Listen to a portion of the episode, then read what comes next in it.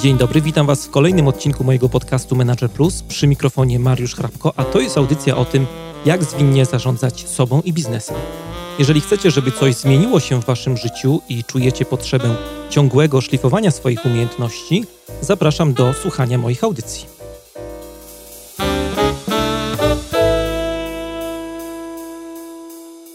To jest podcast Manager Plus. Dzisiaj w audycji będziemy rozmawiali o tym, e, jak występować publicznie. No i z tej okazji do programu zaprosiłem e, Macieja Orłosia, jednego z najbardziej popularnych dziennikarzy i prezenterów telewizyjnych w Polsce, także trenera wystąpień publicznych, e, autoprezentacji i kontaktów z mediami. Witam Panie Maćku bardzo serdecznie.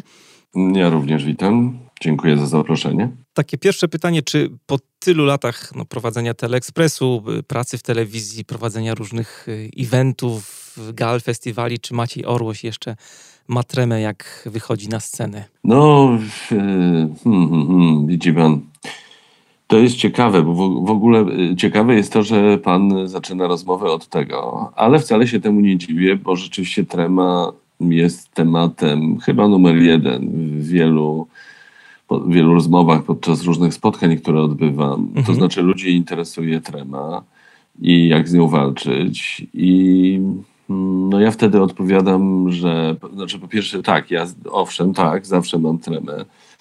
Y, nie znam zresztą osób, które by w ogóle nie miały tremy. Nie wierzę w to, że można w ogóle nie mieć tremy.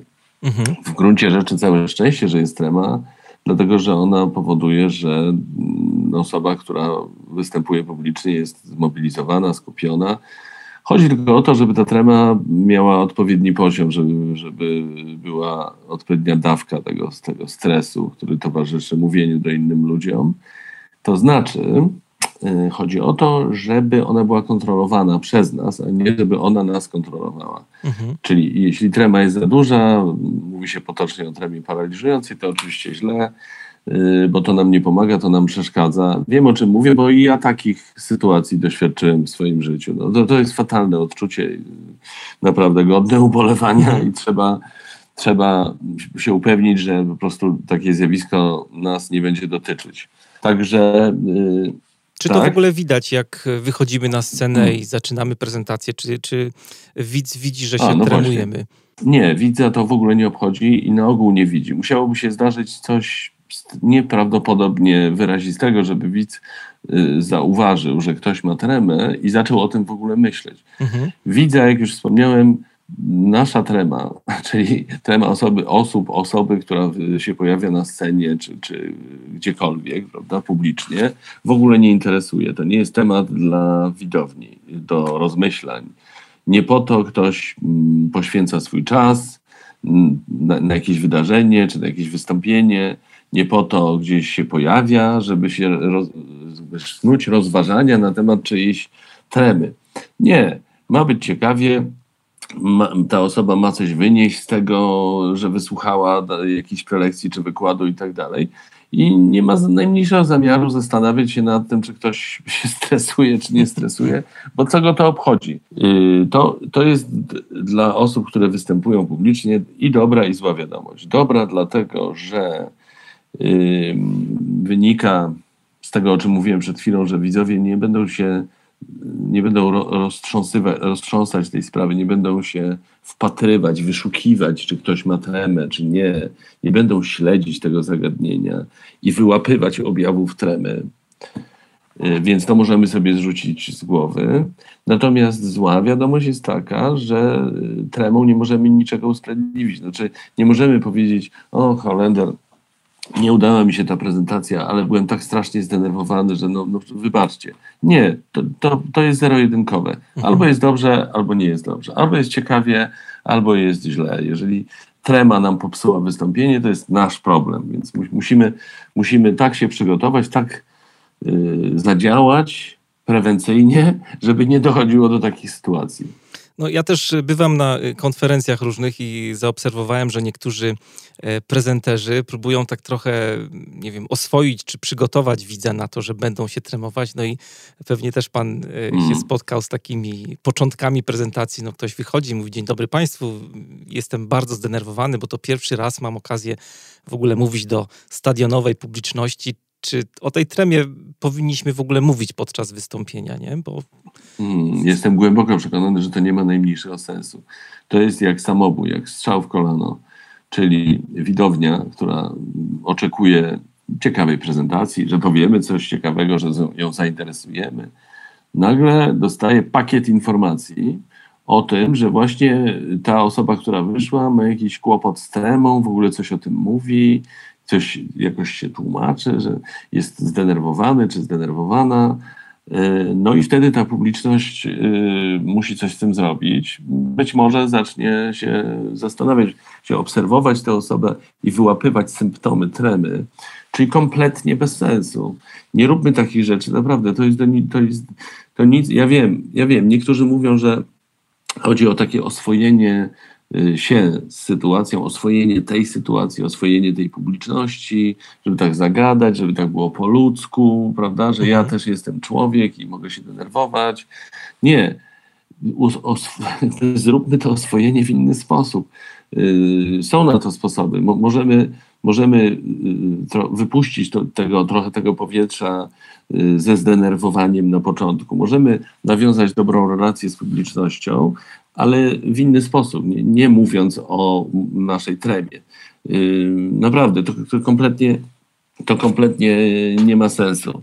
Więc to jest w ogóle odwrotnie zadziała, bo, bo, bo, bo ludzie wtedy zaczną myśleć, o faktycznie ręce mu się trzęsą. Oczywiście chyba jakiś taki zmieniony głos w ogóle i jakoś bełkocze bez sensu. I zacznie myśleć sobie, kurczę, no, no to faktycznie jak ktoś ma taką tremę, może w ogóle nie powinien występować publicznie. No, no i teraz y, zamiast y, ludzie, widzowie, zamiast skupić się na tym, co ta osoba ma do powiedzenia, będą snuli rozważania dotyczące tego, czy ktoś ma tremę, czy nie ma. Kompletnie źle, błąd, nie róbmy tak. Mhm.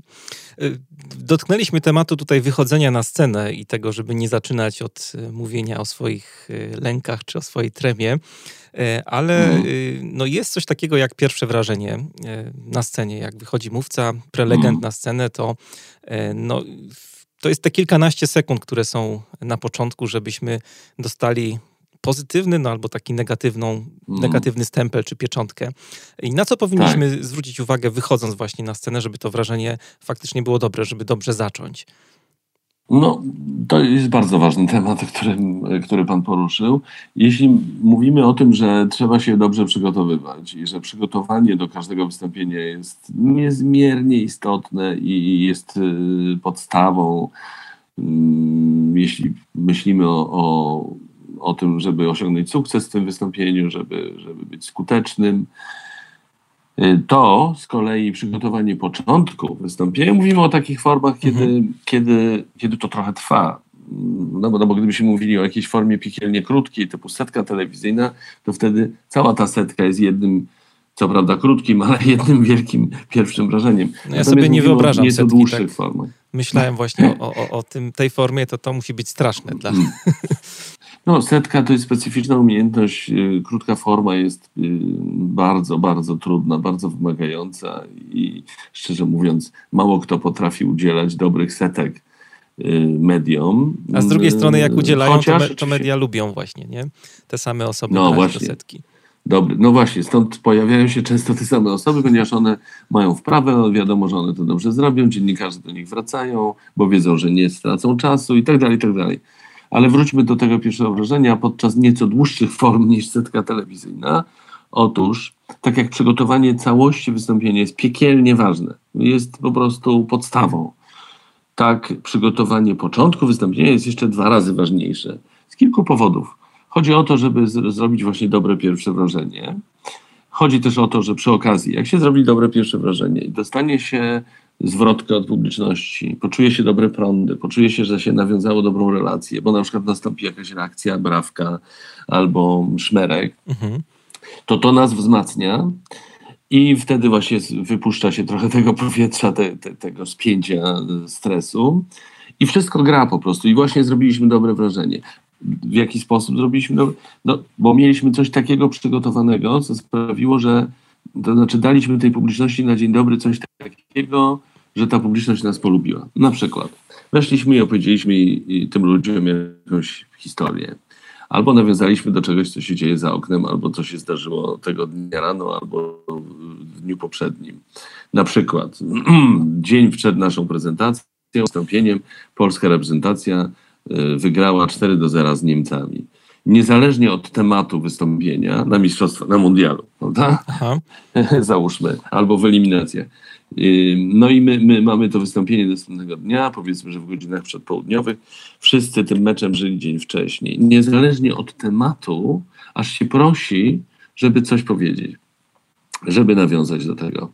Y, w jaki sposób to już jest inna sprawa i to powinno być na zasadzie en passant, bez rozwodzenia się, bez wchodzenia w, detale, ale jakieś nawiązanie do, do wspólnego doświadczenia. Publiczność to doceni, pomyśli sobie, o, normalny gość, też oglądał mecz, może też później się napił kilka piw, może mhm. makaca nawet, ale fajny człowiek w ogóle, nie, nie, nie, nie patrzy na nikogo z góry, tak, etc.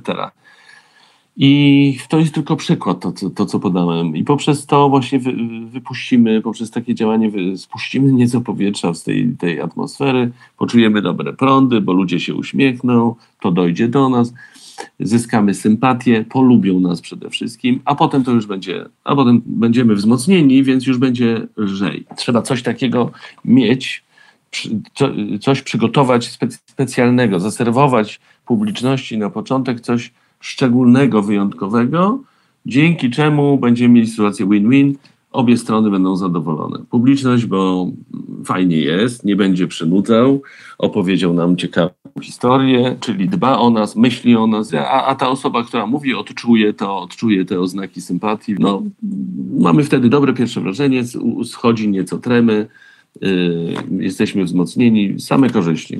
A czy y, takim mm, zjawiskiem jak ostatnie wrażenie powinniśmy się przejmować? Czy tutaj nie działa taki efekt jak w szkole trochę, że jak dobrze zaczniesz, wyrobisz sobie opinię w liceum, no to później już się nie musisz martwić, bo e, na tej opinii mhm. będziesz jechał do końca. I czy tak samo nie jest z prezentacją naszą?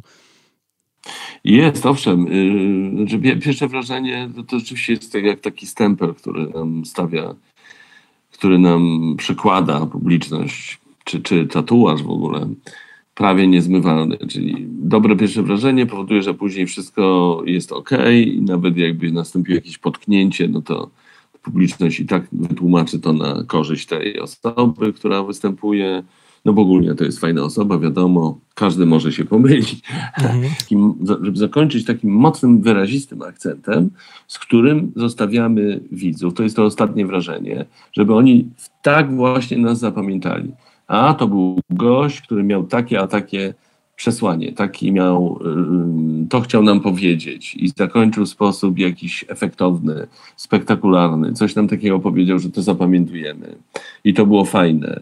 Więc zostawiamy ostatnie wrażenie, nie tyle zresztą po to, żeby się popisywać i żeby pomyśleli fajny gość, to też może, ale przede wszystkim, żeby zapamiętały, zapamiętała ta publiczność ideę, w związku z którą, o której mówiliśmy. Czyli tu, tu się mogą przydawać takie chwyty jak, nie wiem, jakiś nośny cytat albo, albo jakieś przysłowie, albo jakaś krótka anegdota, albo rekwizyt. To różne rzeczy można wymyślać, które mogą zagrać i pomóc nam w zrobieniu tego ostatniego dobrego, mocnego wrażenia.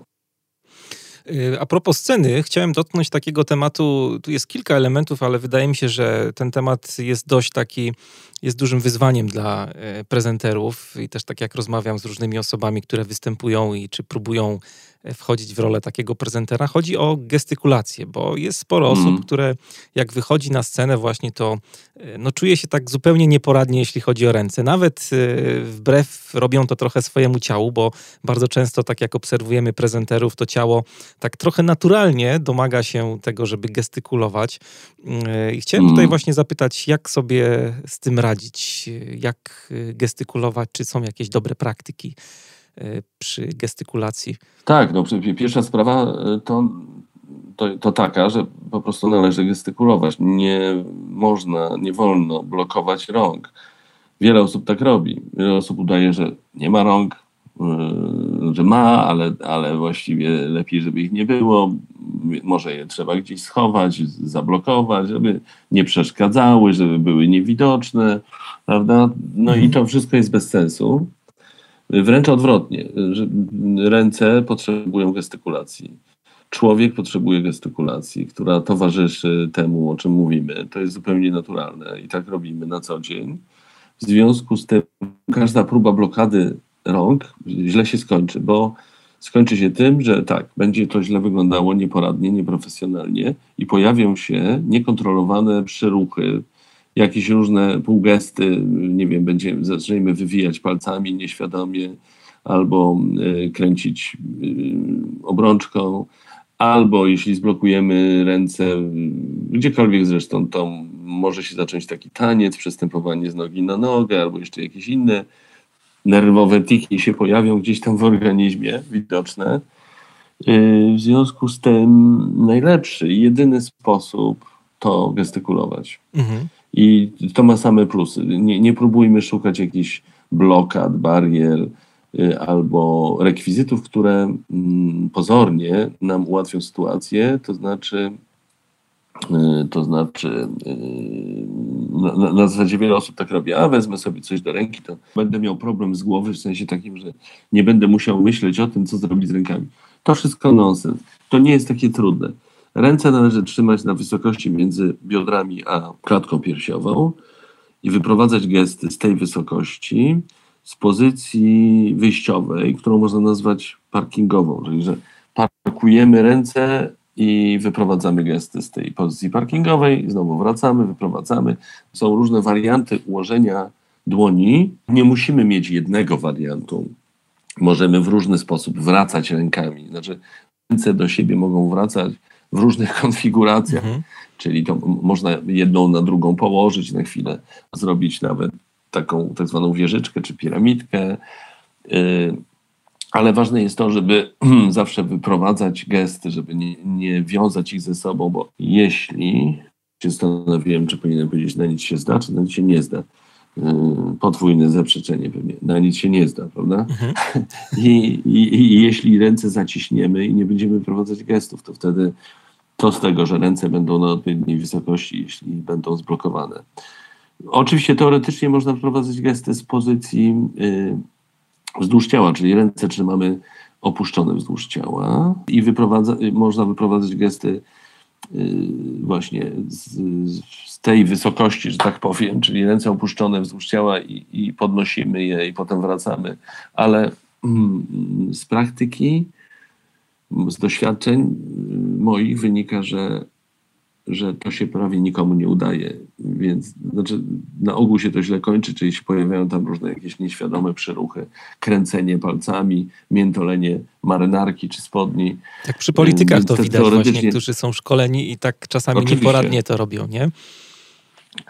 No właśnie, bo szkolenie szkoleniem, ale chodzi o to, żeby mieć odpowiednie nawyki i potem to robić tak, żeby, Naturalnie. żeby naturalnie, a to jest podstawa, bo jak nie będzie naturalnie, to, będzie, to stanie się to zakłóceniem, będzie odwracać uwagę, będzie źle wyglądać. No wszystko źle będzie wtedy ta taka szkatułka, która się pojawia bardzo często na szkoleniach, to jest dobry przykład właśnie takiej nienaturalności, bo tak jak obserwuję e, na przykład na mhm. YouTubie różne wystąpienia i komentarze, które się tam pojawiają czasami, no to ludzie zwracają uwagę na sztuczną szkatułkę. Po co w ogóle robić taki gest, nie? Jak ktoś to robi nienaturalnie. Sztuczna tak jak pan szkatułka? Co to znaczy No to, to jest mniej więcej trzymanie takich rąk, jak pan e, tutaj A, próbował powiedzieć. piramidzka wieżyczka. O tym tak, no niektórzy tak właśnie mówią, że to jest taka szkatułka. No, no dobra, może być i szkatułka. No to znaczy nie, nie ma nic złego w szkatułce, dopóki jest dawkowana z umiarem i z, z, w odpowiednich proporcjach. Mhm. Jak ze wszystkim zresztą. Tak samo jest z tą piramidką. Jeżeli ona będzie używana rozsądnie, to nie ma najmniejszego problemu. Jeżeli nie będziemy gestykulować szkatułką, czyli bo, bo, są osoby, które się tak przywiązują do tej piramidki, no właśnie, tak. że że już tak właściwie tak, tak sklejają ręce ze sobą w ten sposób. Nerwowo. Piramidkowo-wieżyczkowy tak. sposób, tak? I później zamiast odrywać je od siebie, to już mają tak te ręce przyklejone do siebie, dłonie przyklejone y, do siebie i gestykulują tymi przyklejonymi dłońmi, co oczywiście jest y, źle, bez sensu. Mhm. E, a propos tutaj e, gestykulacji, to jeszcze przewija się z Pana wypowiedzi temat e, nie wiem, ułożenia nóg i w ogóle ruchu na scenie. Mm. To też tutaj chciałbym mm. podpytać, bo to myślę, że będzie ciekawe dla słuchaczy właśnie jak się poruszać na scenie? Czy mamy się trzymać, tak jak widać czasami na wystąpieniach na TEDzie jest taki magiczny punkt zaznaczony, gdzie tak. prezenter powinien mm. stać? Czy no właśnie, jak, jak się ruszać? Ja szczerze mówiąc, ja wiem, na TEDzie tak jest. On ma na ogół kolor czerwony i on ma tam pewnie metr z hakiem średnicy. Mhm. Ja myślę, że, że to koło po prostu podpowiada mówcy, gdzie, jakiego, jakiej przestrzeni, w jakiej przestrzeni powinien się znajdować, żeby nie wychodzić poza światło i poza y, realizację kamer, kamerową. Mhm. Y, I y, nie sądzę, żeby tam chodziło o jakieś restrykcje dotyczące ruchu scenicznego, bo w gruncie rzeczy to już jest odpowiedzialność samego mówcy, jak on tam się będzie poruszał. Natomiast mm, im, jeśli chodzi o ruch sceniczny, im mniej, tym lepiej. Przy czym granice nie są jakoś wyraźnie zdefiniowane, bo to zależy. Yy, chodzi o to, jak w całej komunikacji niewerbalnej, żeby, żeby forma była transparentna, żeby była niewidzialna i niesłyszalna. Czyli jeżeli będziemy się poruszać tak, że to, nie, że to właściwie nie będzie widzialne, dostrzegalne, mhm. nie będzie y, rejestrowane przez widzów jako coś, co przeszkadza, czyli nie będzie zakłóceniem, to okej. Okay. Steve Jobs na przykład tak się poruszał po scenie, drobnymi kroczkami, znaczy drobnymi, płynnymi, wolnymi krokami, co pewien czas, kilka kroków z jednej strony na drugą, czy tam z, z kawałku, po kawałku sceny. Yy, więc dopóki ten ruch sceniczny jest niezauważalny, to niech sobie będzie. Ale ogólnie można powiedzieć, że widzowi to do niczego nie jest potrzebne. Widz oczekuje tego, że będzie ciekawie i że widzowi wystarczy, że ktoś stoi i mówi ciekawe rzeczy i widz sobie patrzy na tę osobę i nie jest rozpraszany żadnym ruchem scenicznym. Ale oczywiście wtedy, kiedy jest to uzasadnione, czyli na przykład musimy, mówimy do jednej strony sali, bo robimy jakieś głosowanie, załóżmy, albo chcemy tym ludziom spojrzeć prosto w oczy z jakichś powodów, albo mamy jakiś argument na, z jednej strony, a potem mamy z drugiej strony i to podkreślamy przejściem z jednej strony sceny na drugą to, to, to jest uzasadnione, w związku z tym jest ok. Jeżeli musimy przejść na drugą stronę ze względu na to, że tam mamy jakiś rekwizyt, do którego musimy podejść, żeby go, nie wiem, zabrać ze stołu i zaprezentować publiczności, to to też będzie uzasadnione. Wszystko w porządku. Chodzi tylko o to, jeszcze raz podkreślam, jak z każdym aspektem przekazu niewerbalnego, jak z każdym aspektem formy wystąpienia i w obrazie, i w dźwięku, chodzi o to, żeby to było transparentne. Czyli żeby to było tak jak z lektorem w filmie, który czyta polską wersję językową, dopóki go nie słyszymy, to, to, to znaczy, że jest ok, że jest do, to dobry lektor i nam się dobrze ogląda film. W momencie, kiedy zaczynamy słys słyszeć lektora, to znaczy, że coś jest nie tak i być może przestaniemy oglądać ten film.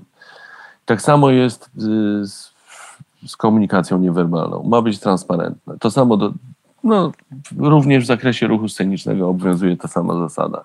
E, pamięta pan jakieś swoje albo swoją największą wpadkę podczas wystąpienia publicznego? Hmm. Podczas wystąpienia publicznego nie mówimy teraz o telewizji, tylko mówimy, czy mówimy również o telewizji? Mówimy też o telewizji, jeżeli. Znaczy, po pierwsze, tak, w sytuacjach na żywo, czyli, czyli w telewizji na żywo, w internecie na żywo, czy w spotkaniach z publicznością na żywo, czyli nie wtedy, kiedy coś nagrywamy, co będzie później udostępniane gdzieś tam ludziom, tylko coś się dzieje tu i teraz, mhm. trudno uniknąć wpadek. No nie, nie jesteśmy ludźmi, mylimy się, y, różne rzeczy się mogą zdarzyć i, i dopóki nie ma to charakteru jakiś, jakiś, jakiegoś katastrofalnego, to wszystko jest w porządku nie ma co robić. Ważne, żeby potrafić odpowiednio wybrnąć z takich sytuacji. I jeszcze raz powtarzam, czy, czy to, przy tym są kamery telewizyjne, czy to jest live na Facebooku, czy po prostu jest to konferencja, gdzie siedzą ludzie i do nich mówimy, to nie ma znaczenia. Nie należy udawać, że coś się nie zdarzyło. Najlepiej jest ograć po prostu to, co się, nawiązać do tego, co się, co się zdarzyło. No, Problem pojawia się wtedy, kiedy dana osoba nie rejestruje tego, że właśnie coś, coś źle zrobiła. Znaczy popełniła jakąś gafę albo właśnie zanotowała wpadkę. A to się często zdarza, bo ludzie niekoniecznie wszystko słyszą, co mówią. I, i to, to jest oczywiście to jest trudne. Że mówię o takich sytuacjach, kiedy mówimy, mówimy, jesteśmy zaangażowani i nagle pojawia się jakaś reakcja, której nie rozumiemy na tej widowni. Że jakiś szmerek, że coś ludzie zaczynają reagować, śmieją się, a my nie wiemy o co chodzi. I mnie się tak zdarzyło też parę razy. Potem się okazywało, że za moimi plecami właśnie coś z tyłu sceny się działo takiego, że ktoś, ktoś właśnie niespodziewanie wszedł albo, albo coś zrobił. Ale też mogło się zdarzyć, że, chociaż tego nie pamiętam, że przekręciłem jakiś wyraz zupełnie nieświadomie. Nie usłyszałem tego. Mhm. A to, że się nie słyszy własnych takich pomyłek drobnych, to jest normalne, bo człowiek jest sfokusowany na tym, co mówi i, i niekoniecznie usłyszy to, co powiedział. Więc to jest y, taka sytuacja, powiedziałbym, naj, najtrudniejsza. Natomiast pomijając to, ogólna zasada jest taka. Nastąpiła wpadka, należy ją ograć, yy, zrobić z tego walor w pewnym sensie, a potem wrócić do, do swojej narracji. Są też takie sytuacje, akurat yy, przytoczył Pan yy, fragment ten w książce właśnie a propos nagrania w Teleekspresie i chodziło o walkę z muchami. E, które mm. pojawiły się znikąd. Ja akurat nie wiem dlaczego, ale bardzo dobrze pamiętam ten odcinek, chociaż e, nie pamiętam, co pan wtedy robił, czy w ogóle mm. pan coś robił z tymi muchami, jak te muchy pojawiły się ni stąd, ni zowąd. Nawet żona mnie zawołała, mm. żebym zobaczył, co się dzieje. czy w takich sytuacjach tak? właśnie powinniśmy coś e, robić, czy raczej udawać, że sobie tych much po prostu nie ma? Znaczy, to jest pytanie o, o to, gdzie, gdzie wyznaczymy, gdzie jest ta granica, no bo jeżeli publiczność nie widzi czegoś i to jest tylko dla mnie jakiś problem, to dopóki się da to utrzymać w, jakby to powiedzieć, w tajemnicy, znaczy dopóki to nie zakłóca przebiegu wydarzenia, mhm. programu, mhm. spotkania, prelekcji, prezentacji, to nie ma sensu. Znaczy, nie wiem, przeleci jedna mucha, siądzie na mojej mównicy, nikt tego nie zauważy, no to ja nie, nie ma sensu, żebym ogrywał tej muchy. Natomiast jeżeli pojawi się 10 much i trzy siądą mi na czubku głowy, a jedna jeszcze dodatkowo zacznie mi chodzić po nosie, to trudno, żebym tego nie ograł, bo, wtedy, bo by była sytuacja taka, że wszyscy to widzą, wszyscy o tym myślą i tylko ja udaję, że tego nie ma i nie reaguję. No to kompletnie źle, bez sensu. Należy wtedy coś z tym zrobić, ograć to w jakiś sposób i zareagować. A propos much, to ciekawe, wie pan, bo dwa razy mi się zdarzyło ukatrupić muchy w, w sytuacjach. Raz to było, tylko to było nagranie takiego programu w telewizji, mhm. gdzie się uparła jakaś mucha yy, i chodziła, i chodziła po talerzu komuś, mm, już nie pamiętam komu, i bohater, byłem bohaterem podczas tego nagrania, w, w, każdym razie w tym fragmencie, bo to właśnie mnie udało się w końcu zabić tę muchę gazetą, czy tam jakimś innym rekwizytem i mogliśmy kontynuować nagranie. A kiedyś też pamiętam na konferencji biznesowej y, gościem była Krystyna Janda i z kolei jakaś mucha się przyczepiła do Krystyny Jandy i zaczęła latać jej dookoła głowy i w końcu ja, ja to prowadziłem i jako prowadzący też z dumą mogłem uratować Krystynę Jandę przed y, natrętną muchą. Więc no, oczywiście w takiej sytuacji trudno było nie ograć tego, jakby zrobić to tak, żeby ludzie nie zauważyli, że właśnie walczymy z muchą. To było oczywiste. Natomiast y, znana jest historia osoby, która prowadziła program i, i ta mucha chodziła po, po, po nosie czy po czole. No i wszyscy to widzieli, ale to nie, nie zostało ograne. Szczerze mówiąc, nie wiem dlaczego. Mm, może może prezenterka nie czuła, że ta mucha, to by było jakieś uzasadnienie. Natomiast, natomiast, y, czy jest to oczywiście niefortunne zdarzenie, bo jeżeli ktoś mówi o rzeczach poważnych, a tu się pojawia taka, taki kłopot, już zostańmy przy tej musze, no to jest to niefortunne, no bo trzeba coś zrobić z tą muchą, a mówimy o, nie wiem, jakiś ważnych sprawach y, politycznych, społecznych czy innych, prowadząc program. No, no ale cóż, to takie jest życie. Nie ma wyjścia czasami. Mucha tak. jest takim symbolem trochę, bo tak. takiego zdarzenia, które nas może zaskoczyć na scenie. Równie dobrze naszą muchą hmm. może być na przykład to, że zepsuje się projektor, tak? A my trzyma, trzymaliśmy się kurczowo slajdów e, w trakcie no, wystąpienia. No właśnie, nie, nie, możemy udawać, że projektor się nie popsuł, albo że, że wszedł nie ten slajd, który, który miał wejść, albo że mikrofon y, nie przestał działać, mimo że przestał działać, mm, albo że właśnie upadł nam mikroport, od, oderwał się od, od paska i spadł na hmm. scenę. Ale w gruncie rzeczy takie sytuacje są łatwiejsze, dlatego że one są tak oczywiste, że nie sposób nie zareagować. Natomiast trudniejsze są takie sytuacje, kiedy trzeba szybko y, ocenić, dokonać tej oceny sytuacji. Warto reagować, czy nie warto reagować? Trzeba coś zrobić? Trzeba odnieść się do tego, co się zdarzyło, czy, czy to nie ma sensu? No, no i to, to, to czasami wymaga refleksu i szybkich decyzji. Chciałem dotknąć teraz e, tematu publiczności, bo dzisiaj e, no, publiczność jest dość specyficzna. E, jeśli popatrzymy sobie na wystąpienia publiczne, bo na konferencjach, na różnych spotkaniach firmowych każdy z nas e, no, dzierży w ręku smartfona, jest laptop, no a wiadomo, tam jest poczta firmowa, mm. jest Twitter, jest Facebook.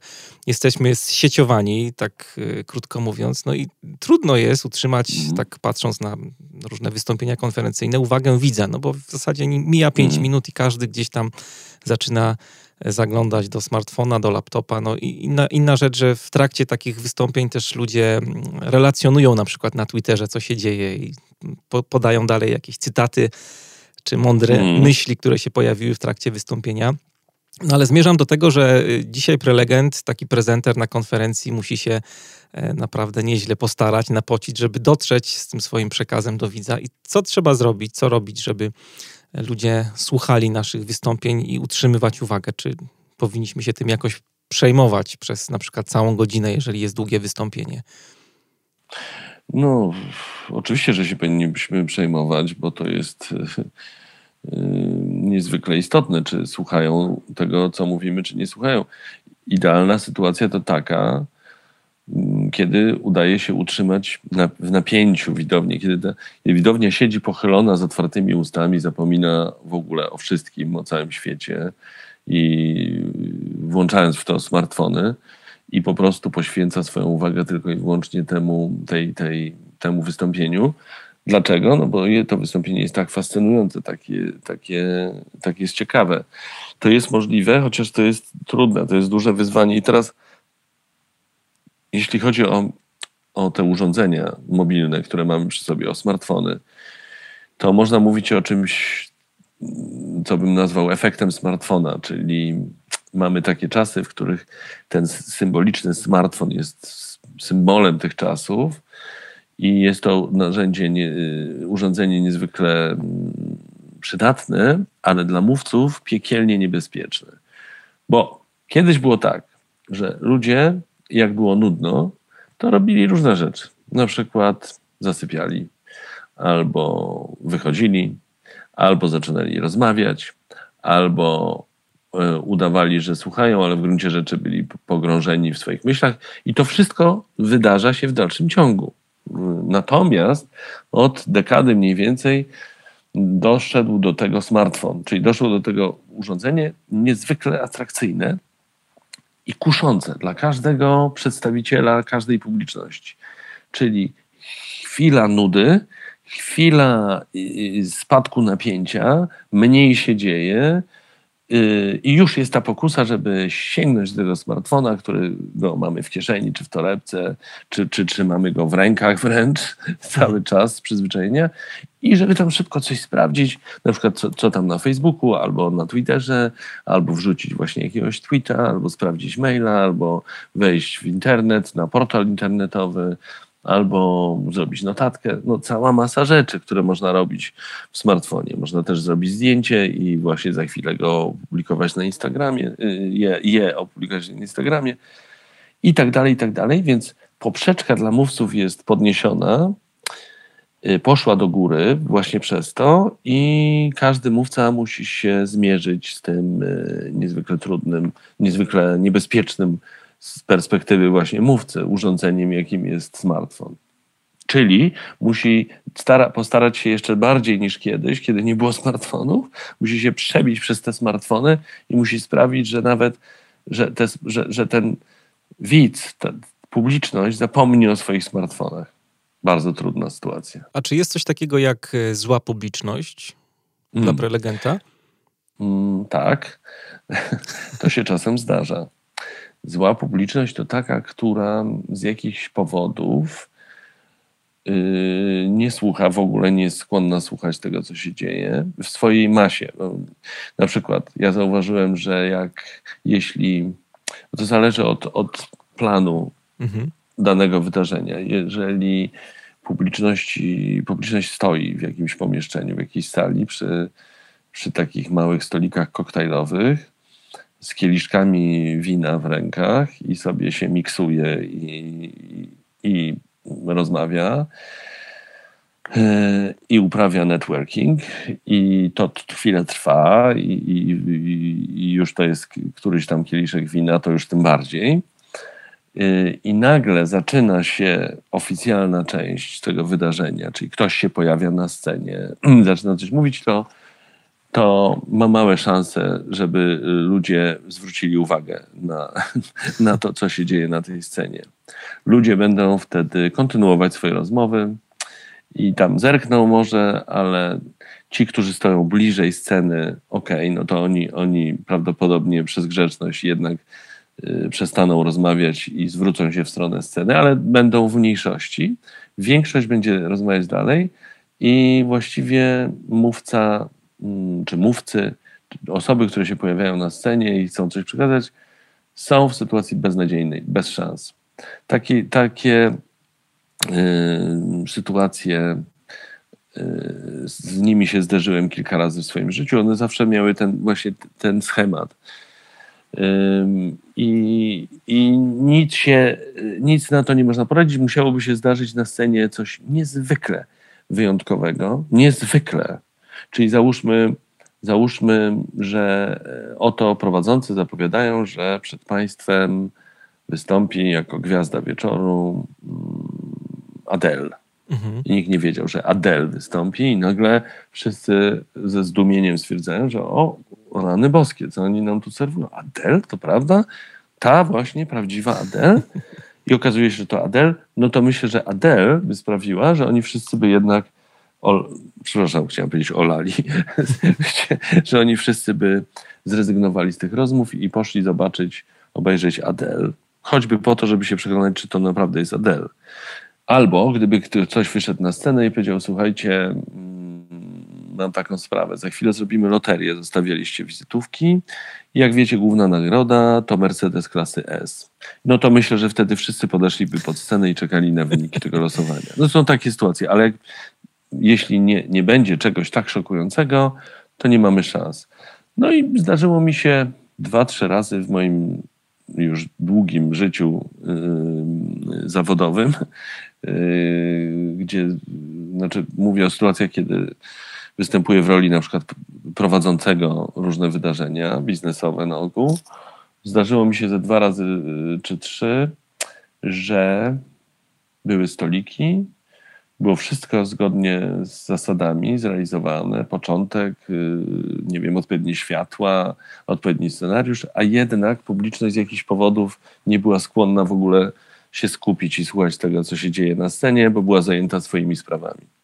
Być może to jest kwestia alkoholu, jak się ten alkohol serwuje, w którym momencie i tak dalej. Zresztą mówimy o rzeczach, na które mówca już nie ma wpływu. Ja, ja pamiętam jedną taką sytuację, kiedy pani, z którą współprowadziłem te, ten event i jednocześnie ta pani była przedstawicielem organizatora tego eventu i robiła to już który raz, któryś raz z rzędu, na moich oczach się tak wkurzyła na tych ludzi, na tę publiczność, czyli na, na, na, jej własnych gości, że zaczęła prawie krzyczeć na nich. Jak możecie? Co wy robicie? Dlaczego wy nas nie słuchacie? To jest nie, niegrzeczne, to jest niefajne. My tutaj się staramy, wręczamy kolejnym osobom, firmom nagrody, wyróżnienia, a wy w ogóle nie uważacie, nie słuchacie. To jest nie, bardzo niefajne. Na chwilę się trochę przyciszyło, i po mniej więcej pół, 30 sekundach wróciło do dawnego poziomu. Mhm. Także nawet, nawet to nie pomogło.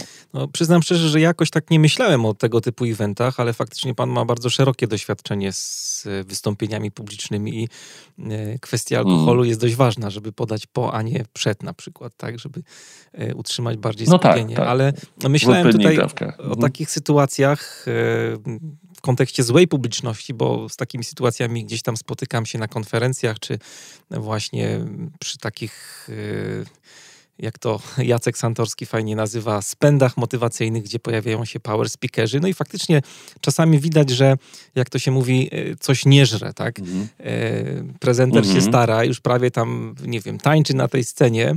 To, to bardzo fajnie widać u takich właśnie mówców motywacyjnych. No ale druga strona w ogóle jakoś tam nie, nie mhm. reaguje na te mhm. różne tak, to straszne. przytupy to na scenie. Tak, I się zastanawiałem tak, tak, właśnie, tak, Co, co robić, dociągnąć do końca taką prezentację w takim samym stylu, czy, czy nie. E, to znaczy, y, y, y, oczywiście można powiedzieć, że przyczyny, tak patrząc szeroko na to, mogą być dwie. Znaczy, oczywiście ludzie mogą nie, nie, nie słuchać czyjejś prezentacji, ponieważ jest to zła prezentacja, a w dodatku są zmęczeni i tak dalej ale o, raczej my nawiązujemy teraz w tym fragmencie rozmowy do takich zdarzeń, kiedy coś zostało źle zaplanowane, źle wymyślone, nie, w nieodpowiednim miejscu, dla, nie dla tej widowni. Yy, odbywa się właśnie prezentacja, która. Czyli to jest kwestia yy, zaplanowania eventu. I już, i wtedy, wtedy nawet najlepsza prezentacja, jeśli będzie wsadzona nie w tym miejscu, nie dla tych ludzi, nie o tej godzinie, co trzeba, to nie ma szans. Ja, ja, ja jako przykład mogę podać też taką sytuację sprzed lat, kiedy znowu prowadziłem wydarzenie, w którym punktem ważnym bardzo był pokaz mody charytatywny I tam celem było zebranie pieniędzy na pomoc dla chorego dziecka, które to dziecko wraz z rodzicami przyjechało zresztą na to wydarzenie, zostało zaprezentowane, przedstawione. I zaczął się ten pokaz charytatywny, mody. Już nie pamiętam, był, byli przy tym jacyś projektanci. W tym pokazie jako modele występowały znane osoby też. Nie, akurat nie, ja nie, ja to prowadziłem, mhm. ale były, były tam kilka dosyć ważnych i znanych nazwisk. I proszę sobie wyobrazić, że jak się zaczął ten pokaz, to nikt go nie oglądał. Nikt w ogóle nie poświęcał uwagi temu pokazowi. Dlaczego? Dlatego, że wcześniej przed pokazem otworzono catering i po prostu ludzie poszli, bo byli głodni, bo to było wieczorem, poszli jeść. I dlatego z takiego bardzo prozaicznego powodu w ogóle nie interesowali się tym pokazem. To było przykre, ale nic nie mogliśmy zrobić. Mogliśmy wstrzymać pokaz i poczekać aż zjedzą. I moim dalej. zdaniem to było pozamiatane, bo on powinien się był odbyć przed tym wszystkim, a, a no, mhm. przed cateringiem, przed alkoholem. Czyli takie, takie kwestie się liczą. Na koniec e, jeszcze mam takie jedno pytanie, które wiąże się z tym, że żyjemy w takich czasach, że e, no coraz trudniej jest e, być za kulisami. Można powiedzieć, że te kulisy się trochę nam kurczą. No, tak jak mhm. już pan wspominał, jest Instagram, jest Facebook, YouTube, można trafić w zasadzie w sekundzie gdzieś tam w świat y, i znaleźć się w mhm. internetach tak zwanych. No pan jest osobą mhm. rozpoznawalną i myślę, że ten problem pana też jak najbardziej dotyka. Chciałem zapytać, gdzie kończy się dla pana scena właśnie? No tak, bo jeśli by to mm, podzielić na dwa obszary, czyli scena i kulisy, to moja w gruncie rzeczy moje kulisy kończą się w momencie, kiedy wychodzę z domu.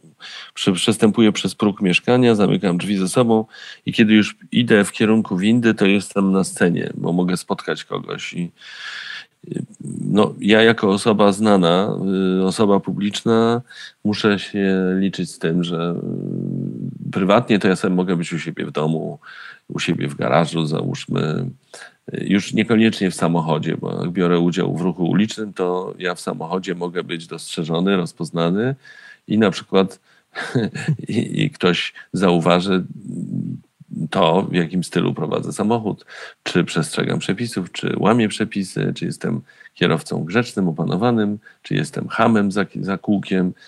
I Czy i tak powie dalej, pan tak dzień dalej. dobry No na i przykład też, tak? Czy powiem dzień dobry? Oczywiście, że tak.